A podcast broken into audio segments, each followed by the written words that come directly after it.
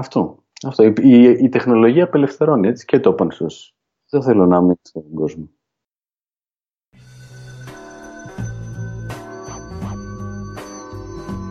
Καλώς ήρθατε σε ακόμα ένα επεισόδιο του Devastation Podcast.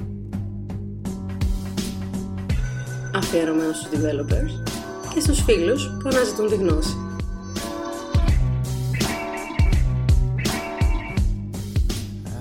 Καλησπέρα σε όλους.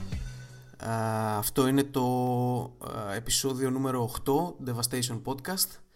Uh, μας βρίσκει πάλι στην ε, Θεσσαλονίκη έτσι, έθριος καιρός ε, πρωτού αρχίσουν τα χοντρά δακρύα ε, και απόψε έχω καλέσει τον Δημήτρη τον Ανδρεάδη ο οποίος θα μας επισκεφτεί και σύντομα για το Vox Days Θεσσαλονίκη θα μας πει και περισσότερα γι' αυτό παρακάτω ο οποίος Δημήτρης έτσι έχει μια πάρα πολύ ωραία πορεία ε, στην, ε, στη ζωή του σαν ε, προγραμματιστής και νομίζω ότι έχει έτσι πάρα πολλά να μοιραστεί μαζί μας. γεια σου Δημήτρη. Ε, γεια σου Κώστα. Τι γίνεται, τι, τι κάνεις; Μια χαρά. Μια χαρά. Σε, ναι. σε πετυχαίνω στο εξωτερικό ε, όπως μου είπες, έτσι. Ναι, είμαι τώρα στην Ελβετία σε ένα μέρος που λέγεται Νουσατέλ. Είναι σαν να λέμε νεόκαστρο. Ε, είναι στο γαλλικό κομμάτι της Ελβετίας, έτσι κάπως δυτικά. Και ε, μια μικρή πόλη, 30.000 κόσμος, εδώ με μια ωραία λίμνη δίπλα και πολύ ομίχλη σήμερα. Πολύ ομίχλη. Ό,τι μου περιγράφεις είναι ακριβώς το ιδανικό περιβάλλον για να γράψεις ε, κώδικα. Ε, ναι, ναι, έτσι, κάπως έτσι. είναι το όνειρο του κάθε προγραμματιστή. λοιπόν, ε, Δημήτρη, ε, πες μου σε παρακαλώ ε, πώς ξεκίνησες, ε, ε πού, πού είσαι, πώς, πού σε βρίσκω αυτή τη στιγμη έτσι επαγγελματικά καταρχάς και πώς ξεκίνησες και έφτασες ε, εδώ; Ε, επαγγελματικά τώρα δουλεύω για τη Red Hat αρκετό καιρό, δηλαδή συνολικά 12 χρόνια περίπου. και στη Red Hat έφτασα μέσω μιας εξαγοράς ε, η Red Hat το 2006 αγόρασε ένα startup που λέγονταν JBoss. Και ο JBoss ε, ήταν ένας application server και εξελίχθηκε ουσιαστικά στο, σε αυτό που είναι τώρα το middleware division της Red Hat. Η Red Hat είναι φυσικά γνωστή για το Linux, που είναι το, έτσι, το μεγάλο της προϊόν. Και το δεύτερο πιο μεγάλο προϊόν είναι ο application server. Ε, έχουμε και άλλα πράγματα στο middleware, πέρα από τον application server, αρκετά πράγματα. Ε, και τώρα εγώ είμαι ουσιαστικά ο engineering manager της ομάδας που φτιάχνει τον, τον application server. Ε, JBoss Enterprise Application Server λέγεται. Υπάρχει και το αντίστοιχο community project από το οποίο βγαίνει application server που τώρα λέγεται Wildfly και είναι μια ομάδα περίπου για να καταλάβεις γύρω στα 42 άτομα είναι η, η core ομάδα προγραμματιστές. Ε, υπάρχουν και, άλλα, και άλλες ομάδες με τις οποίες συνεργαζόμαστε. Ξέρω εγώ κομμάτια όπως ξέρω εγώ, κάποιες βιβλιοθήκες για το Hibernate για παράδειγμα είναι άλλη ομάδα. Ε, το CDI είναι άλλη ομάδα. Γενικά, εντάξει, δεν είναι μόνο τα δικά μας, η δικιά μας ομάδα, και άλλες ομάδες που συνεισφέρουν. Και άλλα community projects που καταναλώνουμε ε, ή συμμετέχουμε σαν εταιρεία με δικούς μας contributors. Ε, είναι ένα μεγάλο project γενικά ε, πλέον, έτσι. Η πορεία σου πριν καταλήξεις σε αυτή την θέση; Πώς κατέληξα εδώ, ε, εντάξει είναι μεγάλη ιστορία τώρα. Ε, θα προσπαθήσω λίγο να τη συμπιέσω κάπως, γιατί δεν μπορώ να μιλάω πολύ γι' αυτό. Αλλά ουσιαστικά εγώ ξεκίνησα σαν χομπίστας, φαντάσου. Έτσι με home micros και τέτοια, τότε που ήμασταν δηλαδή 15 χρονών, ας πούμε, κάποια τέτοια ηλικία, 12 με 15 είχαμε τα πρώτα μας κομπιούτερ, ξέρω εγώ.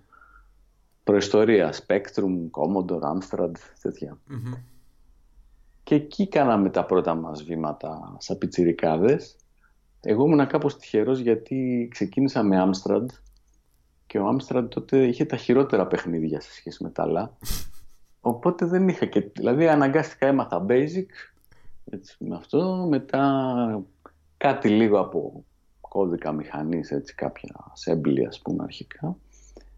Και μ' άρεσε αρκετά και μετά που πέρασα, έτσι σκέφτηκα ότι μάλλον ήθελα να ασχοληθώ με πληροφορική, πέρασα τρει πληροφορική στην Αθήνα τότε, ε, που ήταν πολύ ενδιαφέρον. Δηλαδή, ενώ στην αρχή το αντιμετώπισα ότι, ξέρω, ξέρεις, άτε ή θα πάω, ας πούμε, αλλά με το που μπήκα στη σχολή και είδα τι κάναμε, τι κάναμε εκεί πέρα, και έπαθα πλάκα, ξέρεις, δηλαδή για πρώτη φορά στη ζωή μου, ας πούμε, στην εκπαίδευση, βρήκα κάτι πραγματικά ενδιαφέρον. Ξέρεις, να ξεκινήσαμε με ξέρεις, προγραμματισμός, δομές δεδομένων, αλγόριθμους, ασφάλεια, δίκτυα, ξέρω, λειτουργικά συστήματα. Ήταν πάρα πολύ ωραία. Είναι η στιγμή που συνειδητοποιείς ε, που είναι το περιβάλλον σου, που ανήκεις πραγματικά. Ε, ναι, γιατί πριν ήταν ας πούμε κάτι, πώς να το πω, ήταν μαύρη τέχνη ας πούμε, ναι. υπολογίστε. Και ξαφνικά συνειδητοποιήσω ότι είναι και επιστήμη, είναι και έχει δομή, έχει πάρα πολλά πράγματα. Και μ' άρεσε πάρα πολύ. Δηλαδή... Τέλεια. Μου έχεις πει επίσης ότι έχεις περάσει και από, από δίκτυα telecommunications ε, κλπ. Mm-hmm. Ε, πριν καταλήξεις και στην, ε, έτσι, στη θέση ναι. του προγραμματιστή που είσαι τώρα. Ε, κοίτα, να σου παρεμβάλλω ότι τότε είχαν βγει και τα προγράμματα τα Εράσμους στην αρχή τους. Και είχα πάει με Εράσμους στην Ιρλανδία για ένα μικρό διάστημα και δούλεψα σε κάποιο group. Ήρθα και σε επαφή με open source τότε για πρώτη φορά, το 92 νομίζω. Ξαναγύρισα στην Ιρλανδία, έκανα master, δούλεψα σε open source και τότε είδα για πρώτη φορά ε, μια ομάδα εξαιρετικών προγραμματιστών, ήταν κάτι δανεί, που ξέρεις, έτσι μεταμόρφωσαν την εμπειρία από εκεί που ήταν ξέρεις, ένα boring project, ξέρω, ξαφνικά έγινε φοβερό και έμαθα πάρα πολλά πράγματα εκεί πέρα.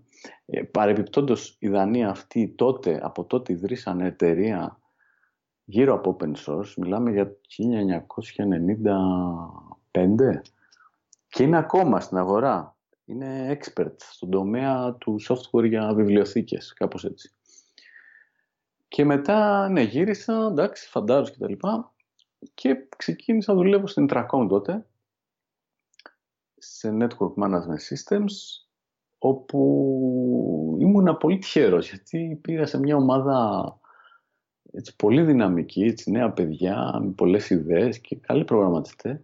Και τότε ασχολιόμασταν με C++, Corba, distributed συστήματα, ε, φτιάχναμε κάτι βιβλιοθήκες έτσι, ουσιαστικά κατέληξαν να φτιάχνουν έτσι generic frameworks για την Intracom. Πέρασα και από τη Motorola με ένα διάστημα, ένα χρόνο.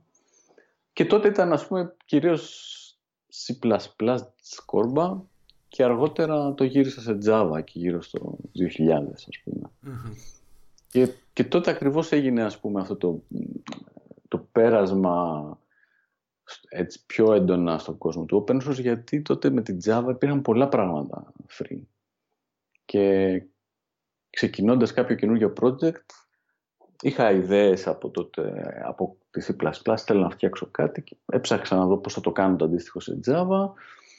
Κοίταξα γύρω, είδα τυχαία σχεδόν τότε ένα project που ξεκινούσε, λεγόταν JBoss, ένας application server και κοιτώντας τον κώδικα του JBoss, συνειδητοποίησα ότι είχαν την παρόμοια ιδέα, είχαν για, για αυτό που θέλω να φτιάξω. Εγώ δεν ήθελα τον, τον application server, εγώ ήθελα τον πυρήνα του server.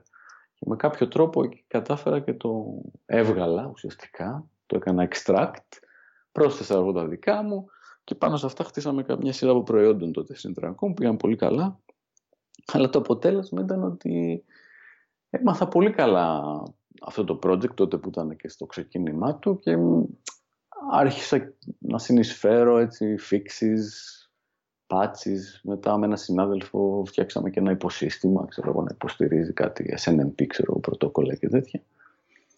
Και εκεί στην πορεία συνειδητοποίησα ότι ήταν πιο ενδιαφέρον να ασχολούμαι με το να φτιάχνω εργαλεία για προγραμματιστές παρά να φτιάχνω Ο J. Boss ε, μου έδωσε αυτή τη δυνατότητα να συμμετέχω τότε σε ένα project έτσι, που ήταν στα, στα high του έτσι πολύ. Ήταν περίπου 90 άτομα από όλο τον κόσμο που γράφει, είχαν commit rights ουσιαστικά στο JBoss. Ε, απέκτησα και εγώ σε κάποια φάση. Και έτσι μπήκα στο χώρο ας πούμε του, του JBoss. Αρχικά ήμουν ένας volunteer ουσιαστικά. Ε, και φτάνουμε κάποια χρόνια μετά ε, να σε περιμένουμε την Παρασκευή στο Vox Days ε, Θεσσαλονίκη, το πρώτο της σειράς των Vox Days στη Θεσσαλονίκη. Ε, ποια είναι, ποιο είναι το θέμα της ε, ομιλίας σου; Ε, το θέμα το οποίο το διαμορφώνει όπως μιλάμε. Κοίτα, έχει να κάνει με, με Wildfly που είναι το community project που φτιάχνουμε, έτσι, ο καινούριο JBoss ουσιαστικά. και ένα ας πούμε αδελφάκι project που λέγεται Wildfly Swarm που σου επιτρέπει να, να σπάσεις τον σερβερ σε κομμάτια και να τα χρησιμοποιείς κατά βούληση για να φτιάχνεις ε, αυτό που λέμε τώρα έτσι microservices που είναι πολύ της μόδος. Ναι, και ναι, να, ουσιαστικά να, να αντιστρέψει λίγο τη διαδικασία. Αντί να βάζεις την εφαρμογή σου στο σερβερ, να φέρεις το σερβερ στην εφαρμογή σου και να φτιάχνεις ένα fat jar, ας πούμε, και να το κάνεις deploy σε clouds και τέτοια περιβάλλοντα. Ε, και εντάξει, θα προσπαθήσω να μιλήσω για αυτό και την εμπειρία τη δικιά μου από αυτά τα project και αναλόγως τώρα τι θέλει και το κοινό που μπορεί να το διαμορφώσουν έτσι στην πορεία την παρουσίαση. Τέλεια. Οπότε το Vox Days αναμένεται έτσι να είναι μια ωραία έκπληξη γενικά από, όλες, ε, από όλα τα perspectives. Ε, την Παρασκευή 21 ε, εγώ θα είμαι εκεί, ελπίζω να δούμε και άλλους. Ε, Νομίζω θα είναι αρκετοί και από τη Θεσσαλονίκη. Θα έχεις και εσύ την χαρά να γνωρίσεις πάρα πολλά άτομα εδώ της, της ομάδας της Θεσσαλονίκης. Θα πάρεις, θα πάρεις μια γεύση του TST, δυνατή γεύση του TST Θεσσαλονίκη Τέκης. Κοίτα, να σου πω και εγώ είμαι πολύ ενθουσιασμένος. Ε, εντάξει, έχω, έχω μιλήσει σε αρκετά συνέδρια. Ε, με το μπαμπά, ας πούμε, συνέδριο το Devox, στη, στην Ανβέρσα, έτσι, αυτό που γίνεται χρόνια τώρα. Αχα. Ε, πάω, τι να σου πω τώρα, τα τελευταία δέκα χρόνια, δεν ξέρω, από, το, από τότε που λεγόταν Τζαβάπολης, πάω κάθε χρόνο. Ας πούμε. Α, ωραία, κατάλαβα. Οπότε έχεις ήδη μια... Ε, έχω, ναι. Έχω, συνήθιζα να κάνω και ένα μποφ, έτσι, σταθερά και φέτος θα πάω, πάμε να μιλήσουμε πάλι για wildfly και τέτοια κόλπα.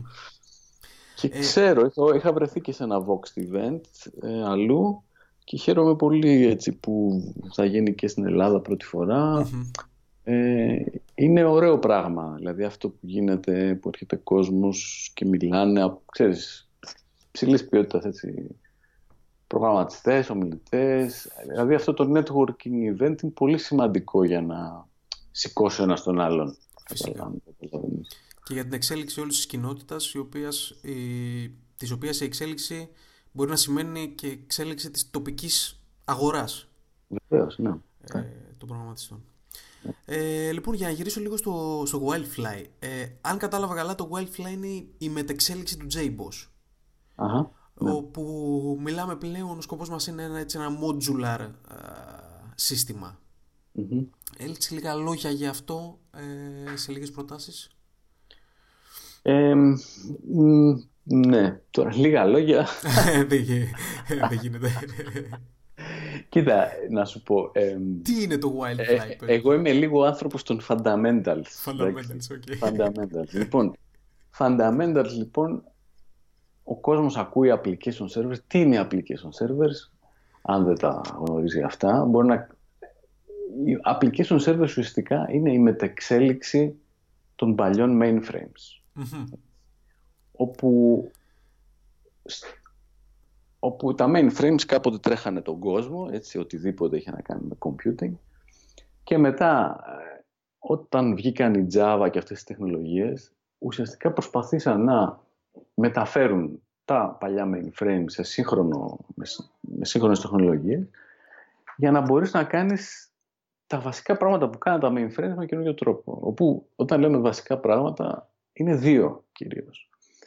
Είναι να υλοποιήσει αυτό που λέμε systems of records, δηλαδή οτιδήποτε έχει σχέση με, συνήθως με λεφτά, έτσι. Ε, ξέρω μια τράπεζα θέλει να μεταφέρει λεφτά από τον άλλο λογαριασμό στον άλλον και να κάνει ένα transaction. Αυτό το πράγμα δεν, δεν υπάρχουν πολλοί τρόποι να το κάνεις με ασφάλεια. Έτσι, δεν μπορεί να το κάνεις σε PHP ας πούμε. Ωραία.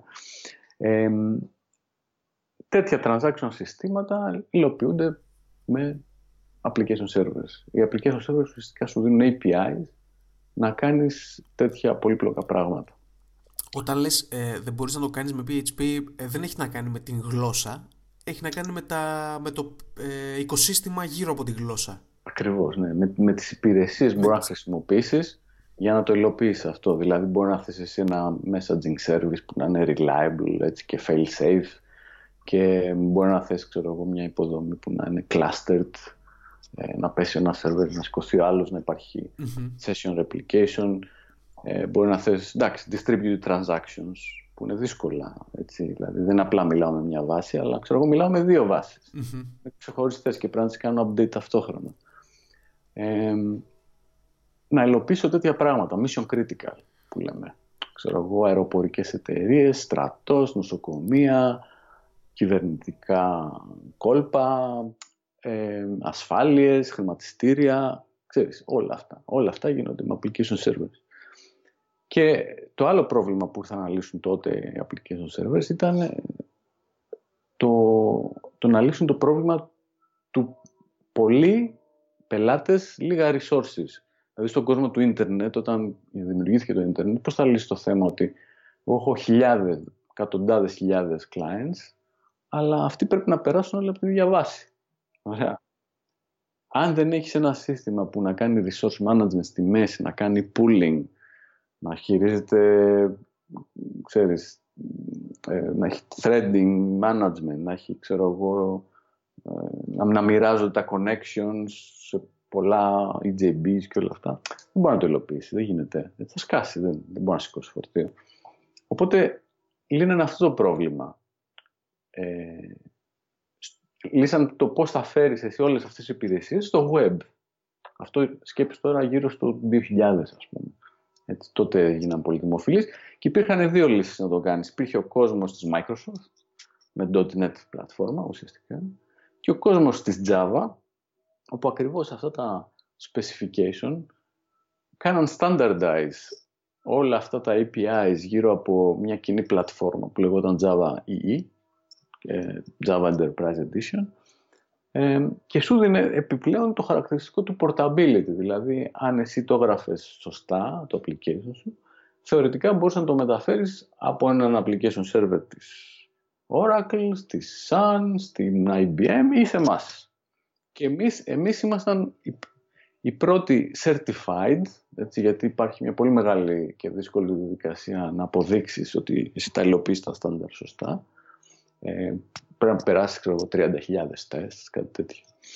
Και ήμασταν οι πρώτοι certified open source implementation που βγήκε στην αγορά και άρχισε να κάνει ας πούμε commoditize στην αγορά. Γιατί πριν, όταν ξεκινήσαν αυτά, για να πάρεις σκέψη, ξέρω, ένα development license, να γράψεις Java J2E, ας πούμε, πρέπει να πληρώσεις 10.000 δολάρια.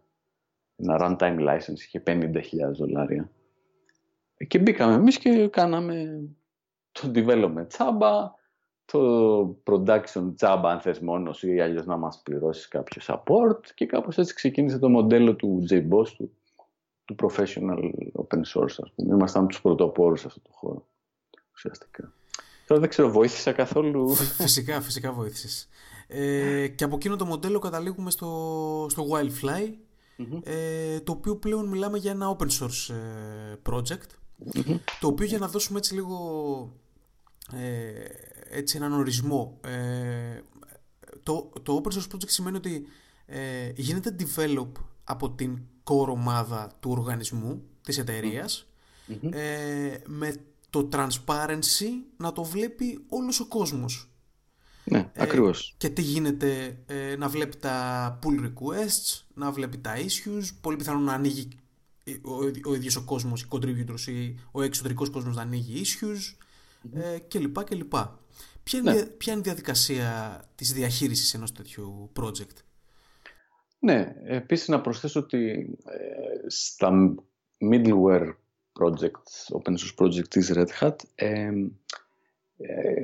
Εμείς, σαν Red Hat, ελέγχουμε, ξέρω εγώ, χοντρικά ένα 80, κάποιες φορές 90% των contributors και συμμετέχει και η κοινότητα με, contribu με contributions, ε, ακόμα και απλά πράγματα. Δηλαδή να γράψουν docs, να βρουν patches.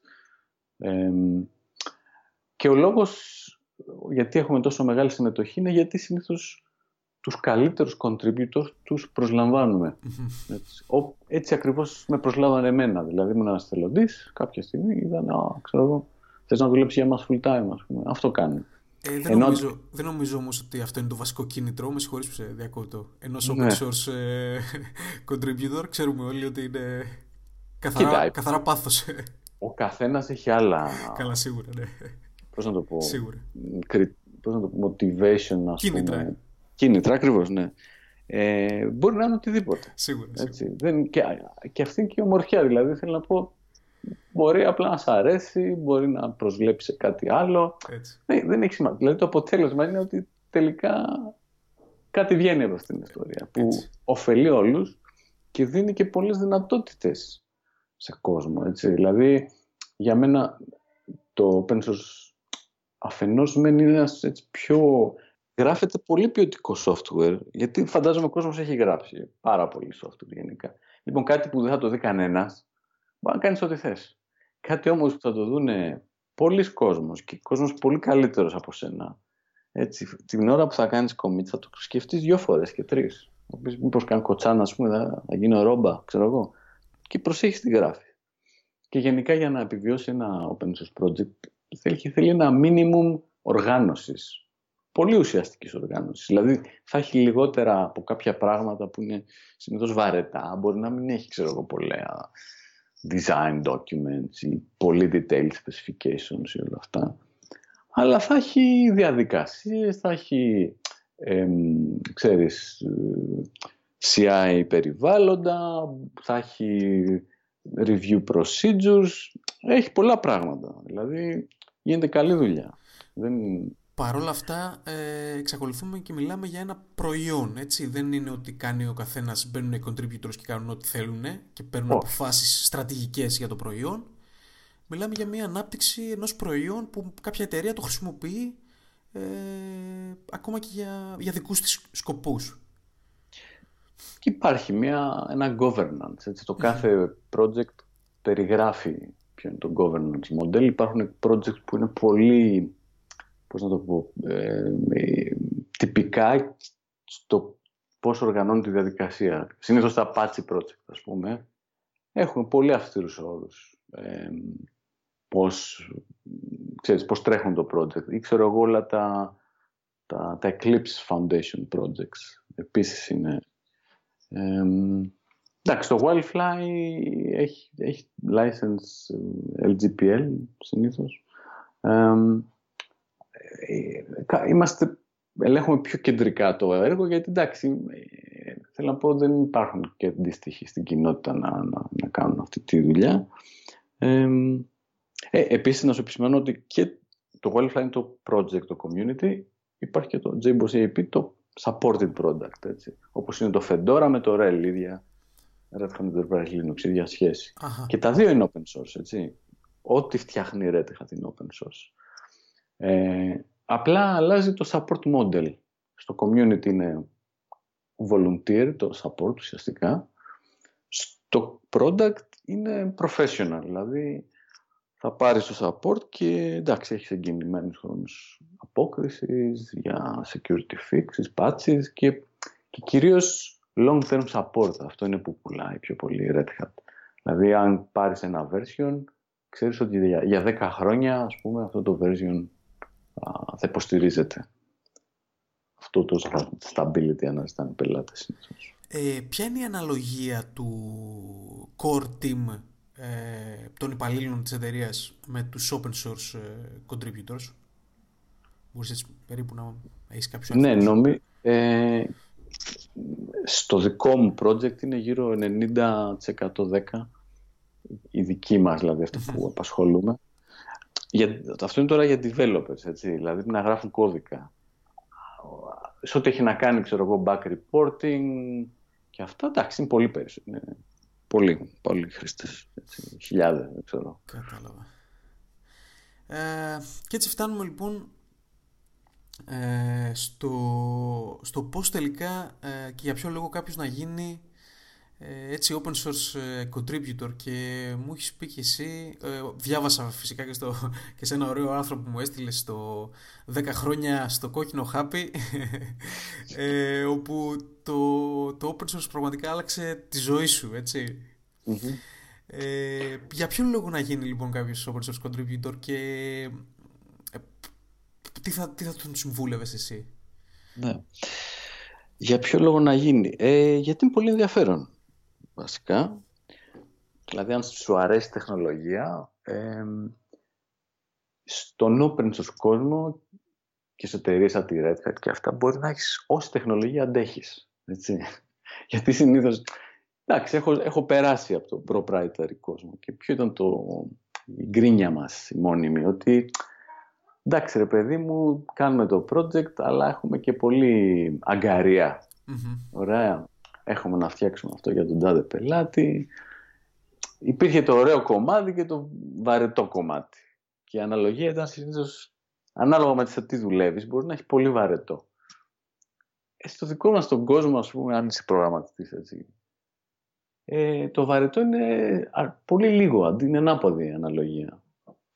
Και επίσης ο κόσμος που μπορείς να δουλέψεις μαζί ε, είναι εξαιρετικός. Δηλαδή θα δεις ανθρώπους ξέρεις, σε φοβερό επίπεδο. Ας πούμε. Μπορεί να μάθεις πάρα πολλά πράγματα. Ε, είναι πολύ ενδιαφέρον. Έτσι. Δηλαδή είναι σαν να παίζεις ομάδα σε μια επαρχιακή ομάδα και μετά να πάμε παίξεις στο Champions League ας πούμε. Έτσι. Ε, είναι πραγματικά αυτή, αυτός ο διαμοιρασμός ε, της γνώσης πραγματικά που ε, έχεις καμιά φορά αντιμετωπίζεις κάποιο πρόβλημα στη δουλειά σου π.χ. θέλεις να κάνεις κάτι, έχεις ένα πρόβλημα στον κώδικά σου, ένα bug ας πούμε και λες πώς θα το λύσω τώρα Ε, το πρώτο πράγμα που κάνεις είναι να απλά να ανατρέξεις μερικά open source ε, ε, που θα βρεις δεκάδες και χιλιάδες και ε, στο, στο, ελεύθερα στο ίντερνετ και να δεις απλά πώς το κάναν Είναι έτσι η ομορφιά του, του ανοιχτού ε, κώδικα. Ναι, ναι.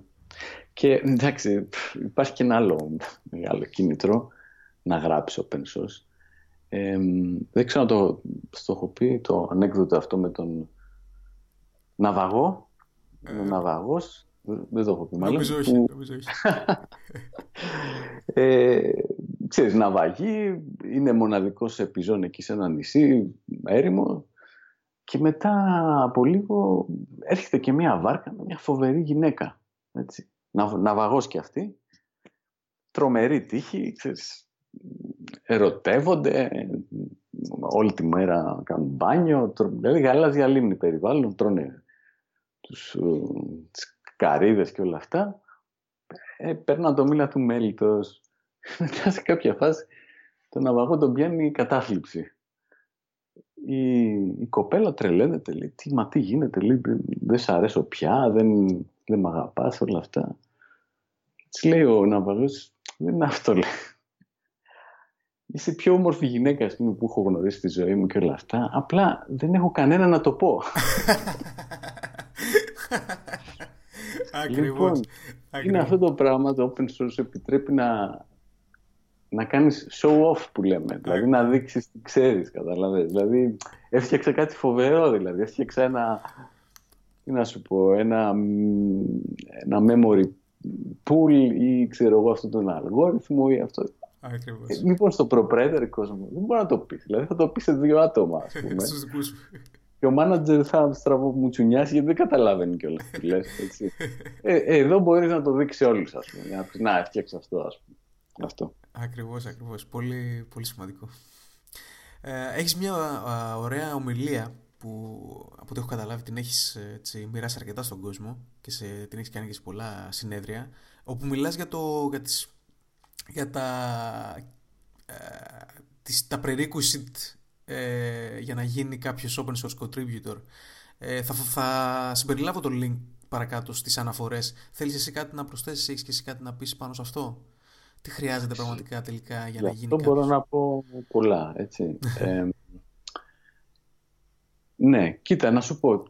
Ε, πώς ξεκίνησε αυτή η σειρά ομιλιών για αυτό το θέμα. Ξεκίνησε από το γεγονός ότι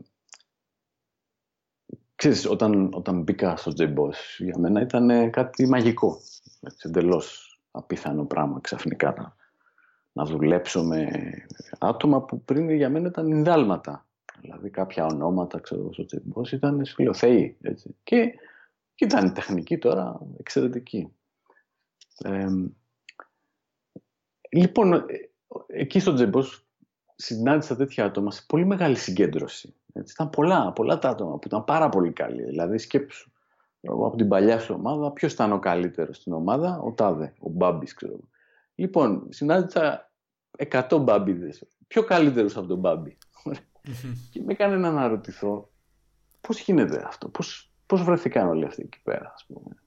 Εκεί άρχισα να τους μελετάω ε, μέσα από συζητήσεις, emails, ε, μπύρες, ε, να καταλάβω τι είναι κοινός σε όλα αυτά τα άτομα, πώς τι τους κάνει να ξεχωρίσουν. Οπότε κατέληξα σε μια σειρά από τα 7 μυστικά που λέω, τον προγραμματιστό, του ανοιχτού λογισμικού, ε, που, είναι, που ήταν κοινά. Ήταν, θεώρησα ότι ήταν κοινά σε όλα αυτά τα άτομα. Ε, και μπορώ να αναφερθώ έτσι σύντομα σε αυτά, αν έχω χρόνο, έτσι φυσικά. Ναι, ναι, ναι, φυσικά. Ε, το πρώτο ήταν το πάθος για, για αυτό που κάνανε. Δηλαδή, σε όλους άρεσε. Έτσι, θα, και τα δίναν όλα, ξέρω εγώ, για αυτό το πράγμα. Γιατί, αν σκεφτείς ότι η πορεία, η πορεία αυτή δεν είναι εύκολη, ε, θα κάνεις open source, ξέρεις τον ελεύθερο χρόνο σου, τα βράδια, λίγο στη δουλειά, ε, και πολλές φορές θα αποτύχεις κιόλας. Έτσι, θα θες να γράψεις ένα patch, το στείλεις, δεν θα το δεχτούν. οπότε, όπως και με όλα τα πράγματα, αν αυτό που κάνεις δεν σ' αρέσει πολύ, είναι πολύ εύκολο να τα παρατήσεις έτσι, στις πρώτες δυσκολίες. Οπότε το πάθος είναι απαραίτητο. Γιατί πρέπει να, να σ' αρέσει αυτό το ταξίδι, ρε παιδί μου, ασχέτως που θα σε βγάλει. Οπότε θέλει πάθος. Έτσι. Το, άλλο, το άλλο θέμα που είδα με αυτά τα παιδιά γενικώς ήταν ότι οι καλύτεροι ξέρεις, από αυτούς ήταν πολύ focused. Ε, έχουν δηλαδή μια ικανότητα να, να αναλύσουν, να στο πω έτσι, την αγορά τεχνολογικά τώρα και να δούνε εγώ δουλεύω σε αυτό το πρόβλημα, τι υπάρχει, ας πούμε, τι λείπει. Λείπει αυτό, Μ, ξέρω εγώ να δομήσουν το... τις σκέψεις τους. Ναι, να, να εντοπίσουν το σημαντικο Έτσι. Το ε, οποίο όντως είναι ικανότητα. Βέβαια. Ναι, ναι, είναι, είναι η μισή δουλειά, να το πω έτσι. Το να βρεις το τι θα κάνει. Το, η άλλη μισή να το κάνεις, έτσι. Αλλά το να βρει είναι δύσκολο. Δεν, δεν, το ομολογώ, έτσι. Δεν, και, και πρέπει με κάποιο τρόπο να βρεθείς λίγο μπροστά από τους άλλους. Δηλαδή, αν πιάσεις να λύσεις ένα παλιό πρόβλημα, είναι λυμένο. Έτσι. Πρέπει να δεις λίγο, ξέρω εγώ, ποιο είναι το state of the art τώρα, έτσι, σε αυτό το τομέα. Άρα, θα ψάξουν να βρουν κάτι που θα είναι hot του χρόνου, όχι σήμερα. Και έχω μια συμβουλή σε αυτό ότι ένας έτσι, σχετικά ανώδυνος τρόπος να βρεις τέτοια πράγματα. Να, να κοιτάξεις τα standards. Επειδή τα standards ασχολούνται με αυτό που θα έρθει, έτσι προσπαθούν να κάνουν standardize. Το επόμενο κάτι. Ε, είναι γενικά εύκολο να, να, να πιάσεις ένα τομέα από standards να δεις τι κάνουν. Δηλαδή για παράδειγμα τώρα, ξέρω εγώ, αν ασχολείσαι με Java, τώρα δουλεύετε το Java 9. Ωραία. Μπορείς να μπεις πλέον open source όλα αυτά να μπεις να δεις τι κάνουν. Ξέρω. Υπάρχει κάτι για μένα. Θες να φτιάξω εκεί πέρα. Ή ξέρω εγώ Java ή 8 ή υπάρχουν και άλλοι οργανισμοί ας πούμε, που φτιάχνουν standards.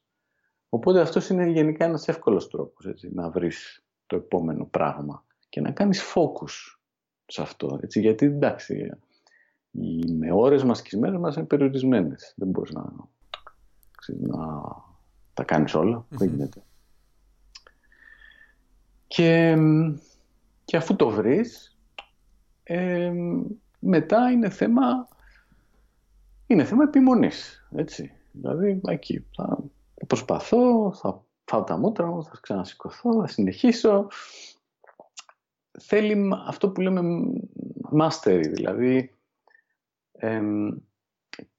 θέλει χρόνο, να γράψεις χρόνο. Υπάρχουν εδώ διάφορες μελέτες, λένε για να γίνεις master σε οτιδήποτε θέλει 10.000 ώρες, ας πούμε. Εντάξει. Εντάξει, δεν είναι, αυτά είναι τώρα πολύ χοντρικά. Δεν υπάρχει με κανόνες. Αλλά γενικά πρέπει να γράψεις πάρα πολλές ώρες. Και για να το κάνεις αυτό υπάρχουν κάποια κολπάκια. είναι σαν να θες να να, να προπονηθεί σε κάτι, εντάξει. Ε, καλό είναι να το εντάξει στη ρουτίνα σου.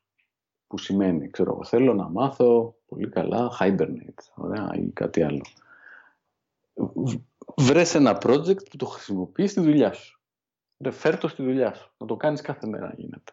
Ή αν είσαι φοιτητής, ξέρω, πάρε μια διπλωματική που να είναι σε αυτό το θέμα. Βρες έναν καθηγητή να σε υποστηρίξει. Δηλαδή, προσπάθησε να μην είναι το έξτρα πράγμα ή να είναι κάτι που το δουλεύεις συνέχεια. Έτσι. Αυτό βοηθάει πάρα πολύ ε, να βρεις κατάλληλα projects που θα χρησιμοποιούν τεχνολογίες που θες να, να ασχοληθείς έτσι πιο βαθιά. Και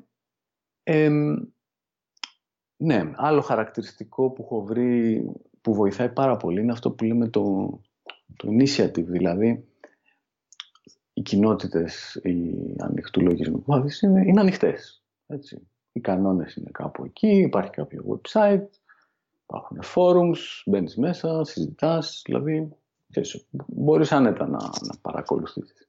Τώρα, αυτό που είναι έτσι πολύ κλειδί είναι επειδή σε αυτές τις κοινότητες υπάρχουν πολλοί εθελοντές και επαγγελματίες, αλλά γενικά δεν θα βρεις πολλούς να σε πιάσουν από το χέρι και να σου πούνε έλα εδώ να σου τα δείξω όλα ένα-ένα. Δηλαδή θα, θα απαντήσει κάποιος σε ένα chat, αλλά δεν, δεν τον έχει συνέχεια, ξέρεις, σε βοηθάει ας πούμε. Είναι λίγο, όλο το χρόνο είναι πολύτιμος. Οπότε, οπότε είναι σημαντικό να, να μπορέσεις να βρεις το δρόμο σου.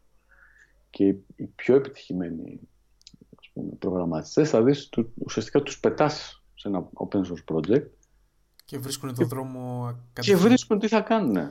Δηλαδή βρίσκουν τη λύπη, θα βρουν, ξέρω εγώ, στα features. Υπάρχουν συνήθως backlogs με features, με bugs. Θα ξεκινήσουν και θα βρουν. Δεν, δεν θα τους το πει κάποιος. Ε, και για μένα, στην ομάδα τη δικιά μου, αυτό είναι πολύ σημαντικό. Δηλαδή, δεν θέλω να προσλάβω ένα άτομο να πρέπει να κάτσω με κάπου πάνω από το κεφάλι του και να του λέω θα κάνεις α, β, γ. Θέλω να μπει στο project, να ορίσουμε έτσι μια γενική περιοχή και κάποιες γενικές έτσι, προτεραιότητες και να τα κάνει μόνος του, να βρει. Έτσι. Που είναι, είναι ελευθερία και ευθύνη ταυτόχρονα. Έτσι. Η ελευθερία έχει αυτό το, το τίμημά της, ότι εσύ είσαι υπεύθυνος, ας πούμε. Αυτό είναι πολύ σημαντικό. Δεν ξέρω αν, αν διδάσκεται, έτσι. Δηλαδή, τα άλλα όλα που είπαμε μέχρι τώρα είναι πράγματα που μπορείς να τα μάθεις έτσι. Αυτό θέλει λίγο να το έχεις κιόλας, ας πούμε. Έτσι, να έχεις το entrepreneurship, ας πούμε, αντίστοιχο έτσι, χαρακτηριστικό στον κόσμο τώρα της τεχνολογίας. οπότε αυτό το initiative. Το, αυτό που λέμε το just do it, ας πούμε. Έτσι, μην μιλάς πολύ. Δηλαδή, ξέρεις, μην, μην μου λες τι θα έκανες κάντο ας πούμε. Είναι, εμείς λέμε πολλές φορές ask, ε, ask for forgiveness don't ask for permission. Δηλαδή με ρωτάς να το κάνω, κάντο και μετά θα σου πω α, ήταν λάθος ας πούμε. Καταλάβες. Ναι, ακριβώς. είναι προτιμότερο. Ε, ωραίο αυτό που είπες όμως. Σε, μια, σε έναν οργανισμό, σε, έναν εταιρικό, σε ένα εταιρικό περιβάλλον, ε, πόσο η εταιρεία έχει ε, την άνεση να, κάνει, να δώσει τέτοια permissions και να περιμένει μετά το, το output. Ναι. Ε, εννοείς ας πούμε να σε αφήσει να κάνεις contribute σε ένα έργο για παράδειγμα. Το, που, που μπορεί να κάνεις και κάποιο λάθος εσύ, το οποίο θα έχει και impact ε, στην εταιρεία.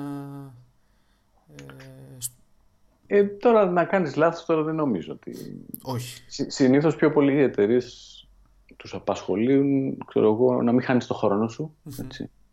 Αλλά για παράδειγμα, πες ότι εσείς χρησιμοποιείτε, τώρα λέω πάλι μια βιβλιοθήκη Hibernate, ωραία. Το τσάμπα δεν πληρώνεται, έτσι δεν είναι.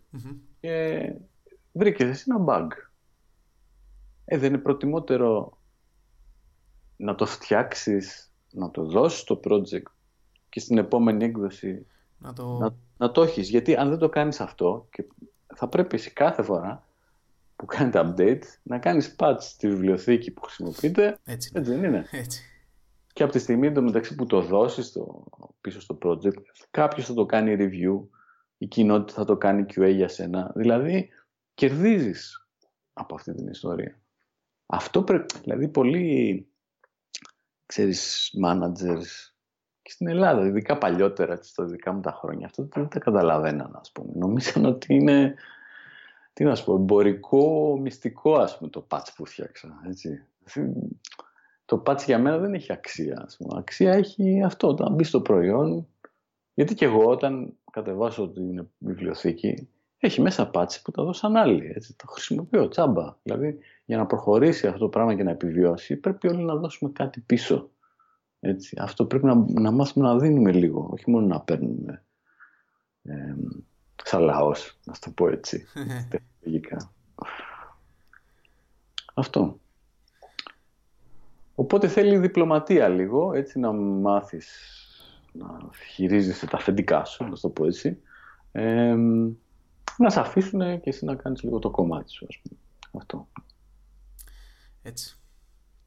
Και όπως το είπες τώρα, συγγνώμη δεν διακόπτω πάλι, αλλά είναι σημαντικό να βρεις τους κατάλληλους ανθρώπους να δουλέψεις μαζί. Είτε αυτοί οι άνθρωποι είναι αφεντικά, είτε δάσκαλοι, είτε συνάδελφοι, ε, γιατί κάνει πολύ μεγάλη διαφορά. Δηλαδή μπορεί να βρεθεί σε ένα περιβάλλον να, να σε θάψει ρε παιδί μου, έτσι, να είναι τίποτα, με ροδούλη, με ροφάι, ας πούμε, τεχνολογικό. Ή να είναι ένα που να είναι challenging, και εγώ έχω δει ειδικά για, για νέα παιδιά. Δηλαδή, βγαίνεις εγώ από τη σχολή, από το πανεπιστήμιο, οτιδήποτε, και πιάνεις την πρώτη δουλειά. Λοιπόν, αυτή η πρώτη δουλειά έχει φοβερή σημασία. Αν, δηλαδή, αν θα είναι κάτι challenging να σε ανεβάσει, έτσι, ε, θα σε κάνει άλλο άνθρωπο. Είναι, είναι και λίγο τύχη αυτό το πράγμα, αλλά η συμβουλή δικιά μου είναι ότι εκεί θέλει, θέλει και λίγο ρίσκο, ρε παιδί μου. Γιατί σε αυτή τη φάση τα λεφτά θα πρέπει να είναι ίσως από το τελευταίο προς απασχολεί. Mm-hmm. Βρες το, να είναι το αντικείμενο πρώτο και η ομάδα. Έτσι. Δηλαδή είναι σαν να θες να μάθεις κάκι ας πούμε. Ωραία. Ε, άμα παίζεις με την αδερφή σου συνέχεια, δεν πρόκειται να μάθεις ποτέ. Να πας να παίξεις με έναν παίχτη να σε κερδίζει. Θα χάνεις πολύ έτσι στην αρχή. Έτσι. Και να μαθαίνεις ε, τις στρατηγικές του. Μπράβο αυτό. Πρέπει να μάθεις. Έτσι, θα εκτεθείς βέβαια. Και αυτό είναι που κάποιους ανθρώπους τους φοβίζει.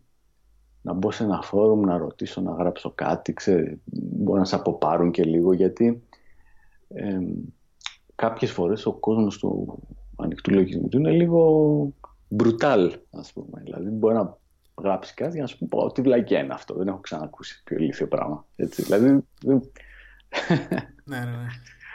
Ξέρω εγώ, Linus του Linux είναι πολύ γνωστός για κάτι αντίστοιχα. Και, και εγώ το είχα ζήσει στο, στο J-Boss, ας πούμε. Αλλά εκεί πρέπει να ξεχωρίζεις ότι αυτό το πράγμα δεν είναι personal. Δηλαδή όταν ο άλλος σου λέει αυτό, δεν, δεν σε κατηγορεί εσένα σαν άτομο. Σχολιάζει ένα κώδικα, μια, ένα design, μια ιδέα.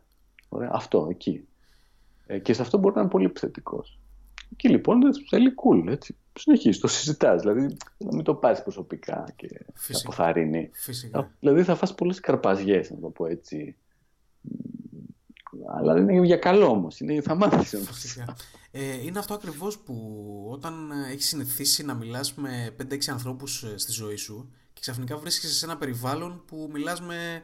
Μπορεί, ας πούμε, το, στο, στο άκρο να φτάσεις να μιλάς με 5.000 ανθρώπους από όλο τον κόσμο. Εκεί μπορεί να συναντήσεις ένα σώρο ανθρώπους. Να συναντήσεις ήρεμους ανθρώπους, να συναντήσεις ε, ριστικούς ανθρώπους, νευρικούς ανθρώπους. Κάποιοι θα σου ναι. μιλήσουν όμορφα, κάποιοι θα σου μιλήσουν άσχημα. Είναι μια εμπειρία γι' αυτό. Βεβαίως. Και αυτά είναι έτσι γνώσεις ή ικανότητες που είναι, πώς να το πω, universally ε, χρήσιμες. Ακριβώς. Όχι μόνο για γράφηση κώδικα, ας πούμε. Ε, ναι. Ο ορισμός του ανακαλύπτω τον κόσμο. Και επίσης θέλει και τύχη. Δηλαδή δεν το... Σίγουρα. Ο παράγον τύχη έτσι. θέλει, θέλει και τύχη, ξέρεις. Πολλές φορές το timing είναι πολύ σημαντικό, ξέρεις. Ε, αλλά γεγονός είναι ότι αν δεν την προκαλέσει την τύχη σου, έτσι, να, να τοποθετήσεις σωστά, να είσαι προετοιμασμένος, δεν θα έρθει να σου χτυπήσει την πόρτα. Έτσι. Δηλαδή, αν δεν παίξεις λότο, δεν πρέπει να κερδίσεις. Δεν, δεν είμαι υπέρ του λότο, γιατί ναι, οι πιθανότητε εκεί να, να κερδίσω είναι πολύ μικρές. Αλλά απλά θέλω να πω ότι ξέρω εγώ με μένα τότε θυμάμαι.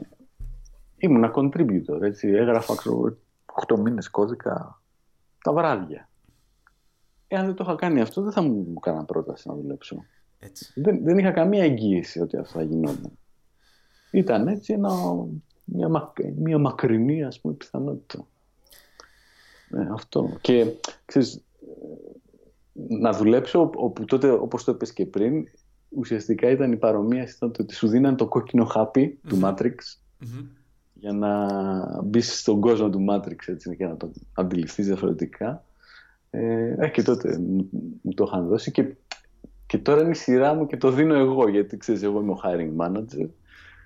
Και από τα πιο έτσι, πώς θα το πω, σημεία που απολαμβάνω είναι τη στιγμή που θα κάνω το τηλεφώνημα, ας πούμε. Ξέρεις, έχουμε ένα contributor.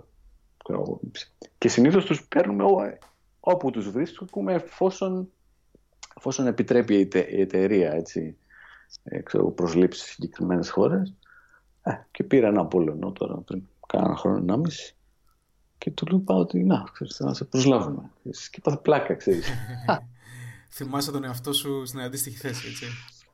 Ναι, ναι, ήταν, ήταν φοβερό, έτσι. Και τότε η μέρα, το έχω γράψει εκεί στο blog μου, μου κάναν την πρόταση μια μέρα που χιόνισε στην Αθήνα τότε.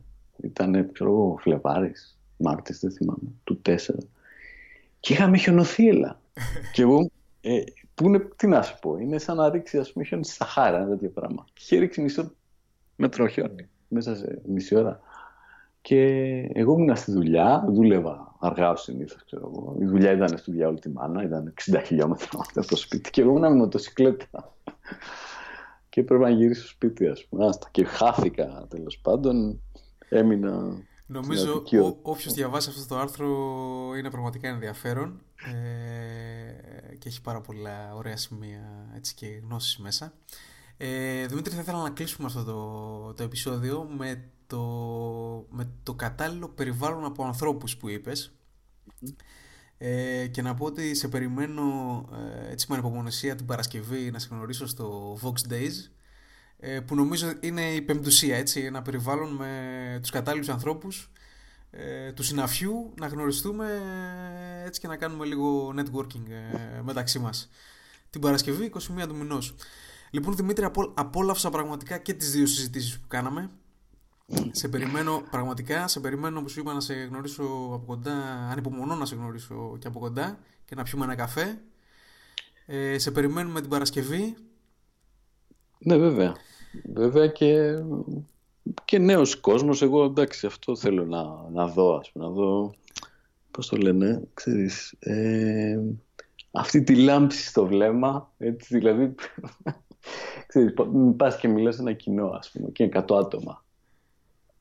Ξέρω εγώ 90 δεν καταλαβαίνω τίποτα ξέρω, από αυτά που τους λες. Έτσι συμβαίνει και συχνά, ας πούμε, γιατί εντάξει, είναι κάπως εξειδικευμένα. Αλλά θα βρεθούν, ρε παιδί μου, και, και δύο άτομα που θα τους κάνει κλικ αυτό το πραγμα Και θα, θα, κάτι θα ξεκινήσει από αυτή τη διαδικασία. Και νομίζω Για μένα αυτή είναι η επιτυχία. Να βρεθούν οι 2% που θα ακούσουν, όχι τη δικιά μου, όχι εμένα τώρα, θα υπάρχουν εκεί πολλές ομιλίες. Έτσι. Και να πούνε, πω, πω, τι φοβερό είναι αυτό το πράγμα. Ας πούμε. Θέλω να το κάνω κι εγώ, να γίνω πολύ καλός, ας πούμε. Να, να κάνω κάτι, να κάνω, ξεκινήσω μια εταιρεία, να, να, να, να. Και ίσως να του αλλάξει και τη ζωή. Βεβαίως. Αλλάζει. Δηλαδή, εγώ το πιστεύω αυτό. Το πιστεύω. Το έχω ζήσει και έχω ζήσει και πάρα πολλά παιδιά στην ομάδα του J-Boss που έχουν να σου πούν τις πιο απίθανες ιστορίες. Από χώρες τώρα που από την Ουκρανία, από τη Σλοβενία, την Αυστραλία. Χαμός, ξέρεις, όλα. Δηλαδή έχω ακούσει τις πιο απίθανες ιστορίες. Από παιδιά που το open source άλλαξε τη ζωή. Γιατί ε, σου δίνει αυτή τη δυνατότητα. Δηλαδή σκέψου, ξέρω εγώ, είσαι στην ομάδα του Μίλκο της γειτονιάς και θες να παίξεις Champions League. Ωραία. Λοιπόν, στο open source μπορείς, ας πούμε ότι το Champions League, η Manchester United, ας πούμε, λειτουργεί σε open source mode, σου επιτρέπει να μπεις, ας πούμε, και να κουβαλά, να τους κουβαλάς νερό, να τους κάνεις θελήματα, να τους φέρνεις καφέδες. και σιγά σιγά ξέρεις να σε αφήσουν να παίξεις λίγο, να τους κάνεις καμιά πάσα και σιγά σιγά να παίξεις μαζί τους, ας πούμε. Δηλαδή, χωρίς να περάσεις τώρα από 30 άλλες ομάδες για να φτάσεις Είναι ένα shortcut. Είναι ένα shortcut. Είναι πολύ σημαντικό. Και αυτό. αυτό. Η, η, τεχνολογία απελευθερώνει έτσι, και το open source. Το open source απελευθερώνει. Δεν θέλω να είμαι στον κόσμο. Okay. Τέλεια. Δημήτρης, σε ευχαριστώ και πάλι. Σου εύχομαι καλή συνέχεια και θα τα πούμε από κοντά. Τα λέμε από κοντά. Γεια χαρά. Γεια χαρά.